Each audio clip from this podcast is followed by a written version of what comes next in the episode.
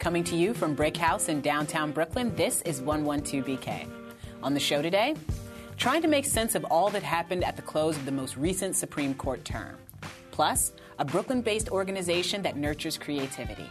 And this.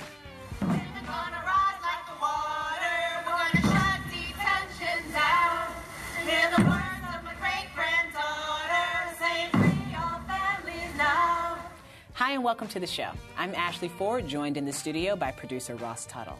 And that was a small taste of this past weekend's march across the Brooklyn Bridge to protest the Trump administration's separation of families at the border. Hi, Ashley. Hi, Ross. How are you? I'm good. How are you today? Good. So that was brought to us by our producer, Ariana Rosas, who was there listening, talking to people. She estimated the crowd size at about 30,000 folks Mm-hmm. marching across the bridge to Cadman Plaza. She said Amy Schumer was there, Kerry Washington, Ravi Ragbir, the immigrant rights activist whose wife we had on the show a little while back. And here's a bit more of what she heard. This from Rama Issa, the new executive director of the Arab American Association. My name is Rama Issa, and I'm an immigrant. I'm Syrian, and I was born and bred in America Latina. My liberation, the liberation of my community, is directly tied to the liberation of these children at the border. Now more than ever, we need to stand together, united, side by side, to remind this administration that fear will not prevail.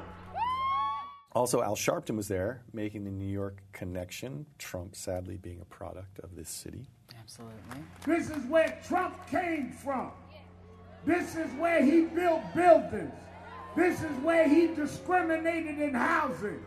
But we send a message to you, Trump. This is what will make America great. Blacks and whites and Muslims and Jews and young and old, we're here in your hometown to say don't deport, don't break up families. We stand together. We are not going to let you take these children. It makes me feel good to see so many people speaking out for marginalized folks and for people who don't have, unfortunately, the privilege or even what I think is a human right to speak for themselves in this time. Molly Hoagland, Brooklyn Heights. I'm here to stand up for the immigrants from all over the world, and we need to keep families together and be a, a force for justice. My name's Bora, and I live in Fort Greene. And the reason I came out here today is so I can help in some way with the cause with the families being separ- separated. And I personally think that it's it's good to at least show up and show that you are supporting those people. Coming up, a conversation with legal expert Elie Mystal on the latest developments, lots of developments with the Supreme Court.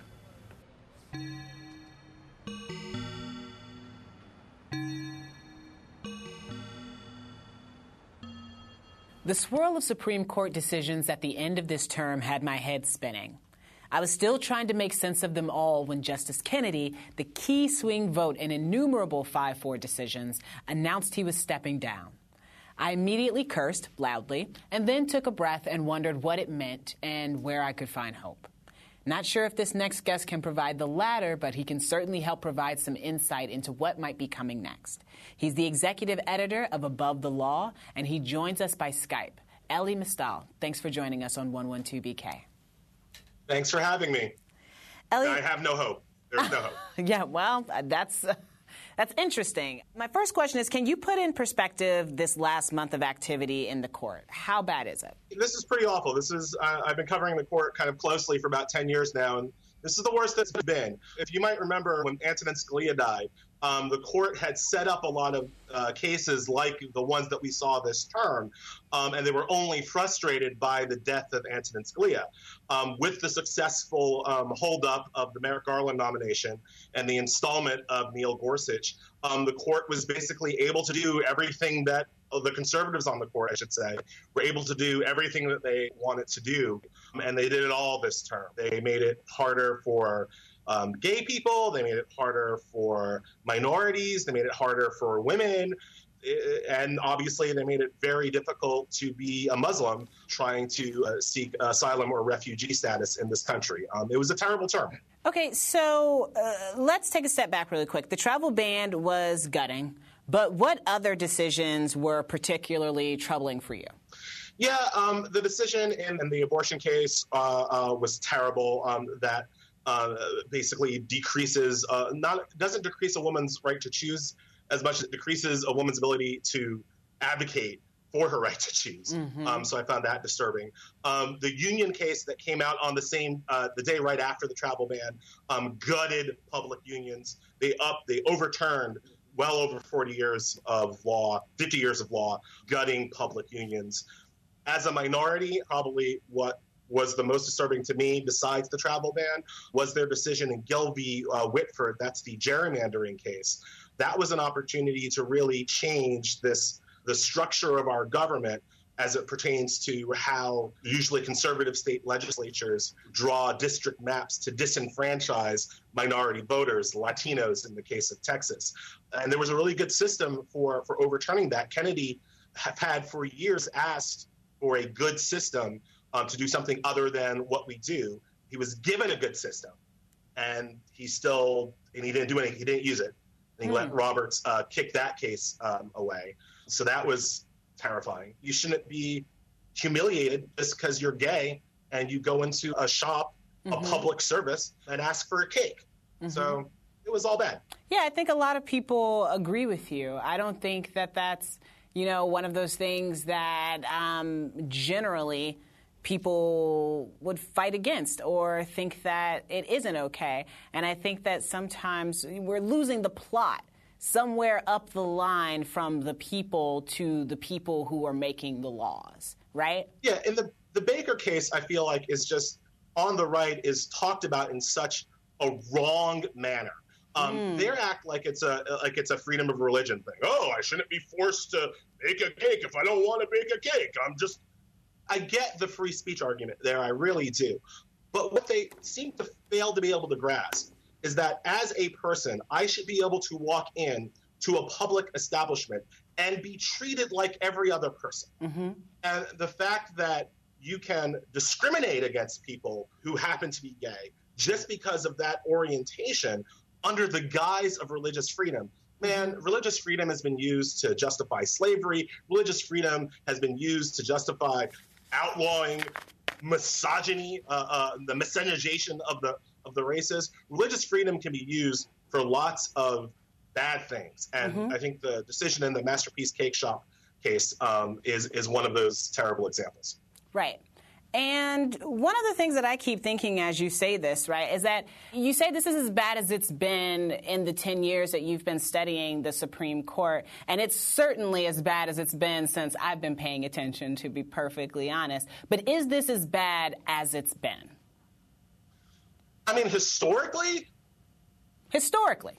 In 1854, the Supreme Court said that a black man has no rights that a white man is bound to bound mm-hmm. to acknowledge. Um, right. That was the Dred Scott decision. Yeah. Um, that was one of the the casus belli for the Civil War. That do you worse. think? Do you like, think that's, that's where I have to go? Do you think that we cannot come back from this? What do you mean come back?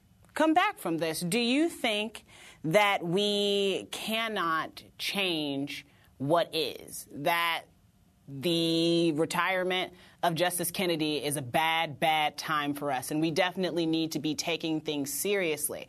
But should we be despairing? Or is um, there something that we can do? Yeah, so I have two answers for that question. One, absolutely.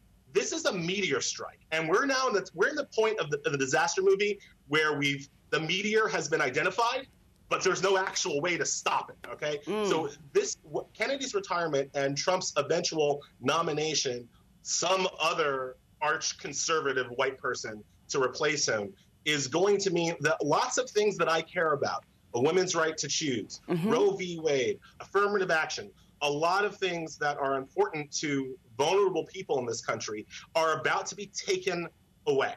And in the, to use the meteor analogy, life as we know it is going to have to go underground for a little bit and try to try to w- ride out the impact here. It is as serious as you can think. How So- do we fight from underground? One of the things that I've been saying is that there is no legal way to stop the Republicans at this point. They have the votes, they have the majority, they have the White House. Um, if legal is your upper boundary, then you've already done lost. If we're going to fight, you have to be willing to fight uh, kind of old school activism, civil disobedience, and use those kinds of, of strategies um, to try to retard the progress of this court. I mean, I went back the, after I stopped basically crying at my desk when I heard he was retiring. My mind imme- immediately went to uh, Martin Luther King's uh, letter from a Birmingham jail. Um, and in there, he says very clearly an unjust law is no law, and you have actually a moral obligation to fight unjust laws. Martin Luther King wrote that from jail, right? Let's not forget. Oh, I don't forget. Absolutely, I don't forget. It just makes me wonder, Elie, though, like, if all is lost, if we have no recourse from here on out, is this sort of what you do? I mean, are you just kind of on the rounds now, letting people know that it's time to go underground? I mean, look, when he announced his retirement, um, I texted my wife and I was like, "You realize that I might have to get arrested now? Like, like you realize that we now have to prepare for that possibility."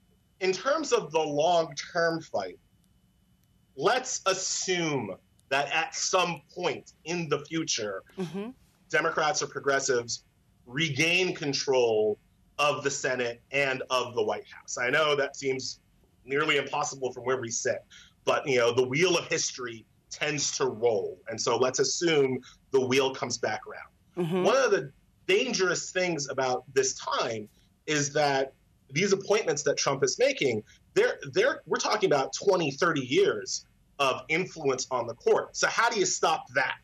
Um, one of my kind of more radical ideas is court packing. Now, court packing has a has a bad rap. People say, "Oh, it's just trying to use politics." Yes, we could try to use politics to blunt the the charge of the illegitimate justice appointed by Trump and Neil Gorsuch, mm-hmm. and the illegitimate pres- president who's going to appoint the next one, that is Donald Trump. And there's a way to do it that's not completely partisan. One of the things that I've tried to tell people is that you have to remember the Constitution does not require there to be nine justices on the Supreme Court. No, That's actually a- absolutely.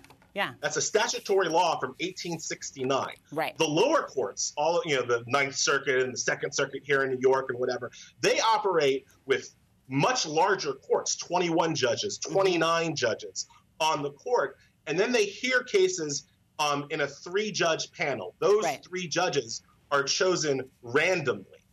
Um, you can imagine a court packing scheme where the a Democratic president would appoint 10 new justices.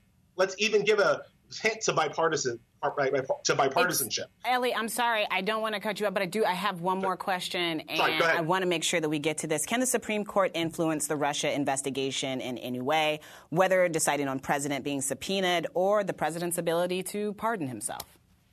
Yes, yes, yes, yes. They absolutely can. They absolutely will. One of the things coming up right now, the Supreme Court just today agreed to hear a case next term um, about double jeopardy. So you know how people have been saying, "Oh, he can pardon federal crimes, but he can't pardon state crimes." They're, they want to change that rule so that if you are charged in the Right. federal court system, you cannot then be charged again in the state system. Which would Um, be and- awful and then would allow him to evade so many charges, including those from our AG right here in New York State. Yes. Hopefully that doesn't come to pass. And even though you tell me it's hopeless, I got to tell you, Elie, I believe in the people who live and work among me. And I have hope. And I really, really hope that, you know, even though you seem to know a whole lot, that you're actually wrong. I'd love to be wrong. I'd love to see the fight. I'd love that fight to be victorious, and I'd love to be Let's wrong about so. this. Thank you, Elie, for being on the show. Thank you for your time. Thank you so much for having me.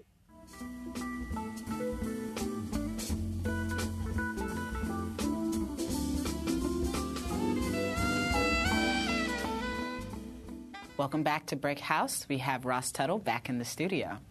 Hi, Ashley. So I just wanted to, you know, just debrief a little bit. I don't have a lot of, I think, patience for hopelessness. And I don't have a lot of patience for what I consider unearned hopelessness. We have a long history of battle and revolution, and sometimes people are squashed and sometimes people rise up. But we've had just as many risings as we have squashings in our history. Mm-hmm. And that makes me think that there's always room to hope for the best. I also think it's dangerous to send people into the world and into the streets without hope. I think hope is essential to the human spirit. I don't think it's everybody's job to foster, encourage, or give it, but I do think it is a kind of cruelty to attempt to take it from people who would have it and who do find it in meaningful ways.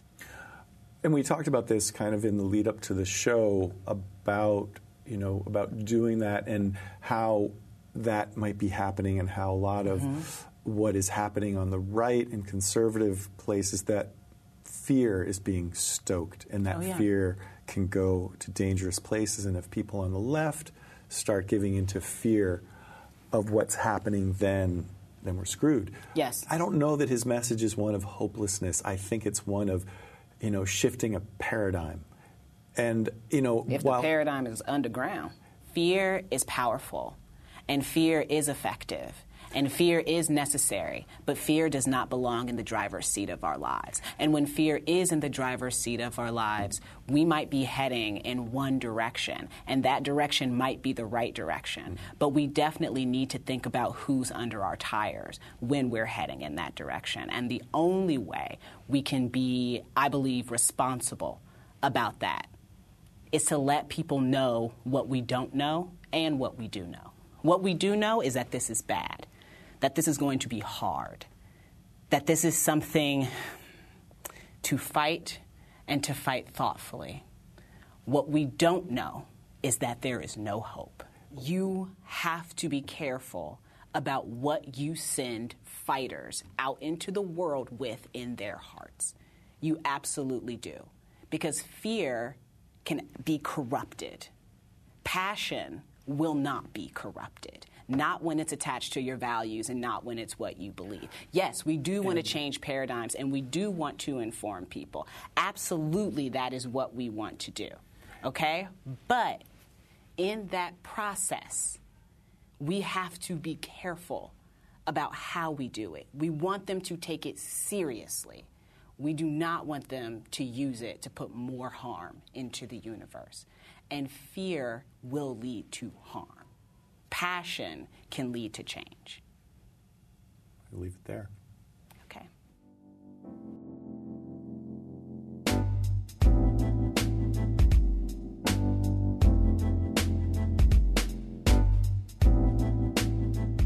I wish I'd known about this group when I first moved here. Think about moving to a place, a creative place like Brooklyn, and instantly being able to dip into a group of like minded folks. Take advantage of workshops, and meetups to help you polish your skills, develop other skills you didn't know you had, pay mind to self care or professional development, with things like finance thrown in for good measure. I needed this. I know that part sounds a little boring, the finance part, but it is essential. And that's what the SLAP Collective is here for. To tell us more, we're joined by Sabrina Labossiere, the collective's founder and director. Welcome to 112BK. Thank and program director Ashley Ageray. Thanks for coming on the show. Thank you. Thank you so much for being here. Can you just tell me, starting out, Sabrina, yeah. what does SLAP stand for? So SLAP is actually an acronym. It stands for Self Love, Affirmation, and Preservation. And we're just proponents of people using the arts as a way to self explore, self express, and uh, come to a little bit more of daily wellness. I love that. I'm super into it. Where did this idea originate, Ashley? This was all this lovely creature and our, our co founder, Mr uh, there's a few people, I guess, who I, I could name. I'm, That's I'm how hand it over to Brent. That's how creatives work. This is the thing. yeah. Like it's like, well, well, technically this person, but then we all like that's yeah. kind of how it happened. But go ahead, Sabrina, you tell me. Yeah, so it definitely is by all stretch and, and intentions a collective effort, but it started off as an idea of what am I doing with my art? Mm-hmm. Why am I making art if I'm doing nothing much with it, and just started to explore different ways and spaces that I felt comfortable using my art and exploring it a little bit more in a public space. And that saying, "Build it, they will come." Is, Oh, yeah. Uh, it's kind of what happened. It became a collective very, very soon after that. I love that. And speaking of that, Ashley, you're going to answer this one. Oh, oh, I got you. So, who is you guys' target audience, or who shows up? Like, what kind of people do you have collaborating and working with Slap or learning from Slap? So our active foot soldiers, I will say, Active. are your millennials. Yes, yes. Because no matter what you want to say about us, we are out here moving and shaking. Okay? We do what we can. Uh, yes, we do. However, our attendance ranges from four year olds all the way on up to our 60 year olds. Wow. So if you're coming to a writer's workshop, it's open for all. If you're coming to an open mic session, you'll find everybody there. Any and everything, any and everyone is our target. that. I love that. I love the intergenerational bit of having people from so many different walks of life because that's how communities and collectives are not that different from each other, mm-hmm. to be perfectly honest. I think collectives are just community with intention. Mm-hmm. And communities so often, you know, benefit from having those intergenerational ties. Was that purposeful, Sabrina, or was it more so just how it worked out? I think it's just how it worked out, but Mm-hmm. it was purposeful in the sense of we just wanted to be open to whatever the possibilities were. Um, Right. We're de- very much a collective that is just a pooling of resources, of ideas, of knowledge as millennials, to lab- as we are, I guess, labeled. Right. Yeah, we got to look outside of that, look outside of ourselves, figure out where there's guidance before us. Mm. And of course, we're not doing this just for ourselves. We're trying to kind of set a path and figure out what'll work for the people behind us. So it kind of just ended up being a collaborative, collective. What do you need? What do you know? And just kind of like running from there. Right, I love that. Ashley, would you say the impetus of the organization is to just make things easier or a little bit easier for artists and to like help them have a little bit more room? Or is it more of like to challenge artists and to like, you know, look at a creative life from a more holistic standpoint? I feel like we are that artistic auntie. Mm. yeah. So we Oh, have yeah. that tough love. We're going to challenge you. We're going to push you aspect. But we also have that part of us that's very, very deep into educating us about Mm-hmm. what our opportunities are, how easy it is to actually do something. Where all you need is a collective of people to say, "I'm down," Right. and then something happens. Right. A lot of people just need somewhere to go, Mm-hmm. someone to say yes, someone to say I like that idea, someone to Right. say we're we're here for you, we're here for it. Right. it's just an open platform. Whatever it is that any of our artists want to do, we're here for it. I love that. I love that a lot. Sabrina, can you tell me at what point did you realize that this was going to be a real thing? Because I f- also feel like as creatives and as artists, we mm-hmm. often get it into our like we have an idea, but is it gonna actually be a thing? You know, like that's different. At what point were you like, oh no, like this is this is more than an idea. This is a plan. Yeah, so many times, so many Yeah. different instances of like, oh, you're doing it, or oh, you're doing more. Um, but I think the first initial one was, like I said, I started this kind of exploring my art, doing a lot of writing, workshops, our monthly open mics that are share and tells that we host, and um, by seeing the people that come out and support, the people that ask me what I'm doing and are helping me develop that actual answer of, oh, I'm doing more than just trying to hold the space, or they're telling me what I'm actually doing and seeing that it, Right.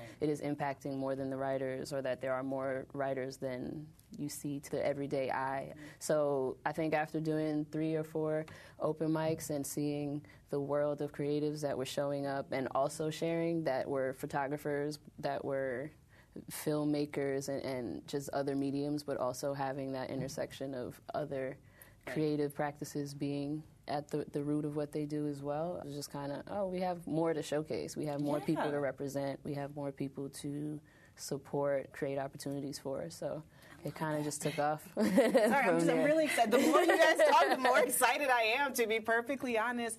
Ashley, can you tell me really quickly just two events that you guys have coming up that you think would be amazing for maybe somebody like me who's listening and going, What? Where?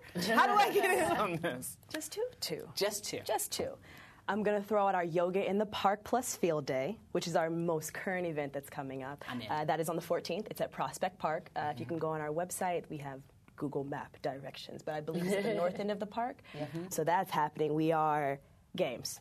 Fun, outside, in the sun, enjoying ourselves as a big family, and then we're all going to bring it together with some yoga.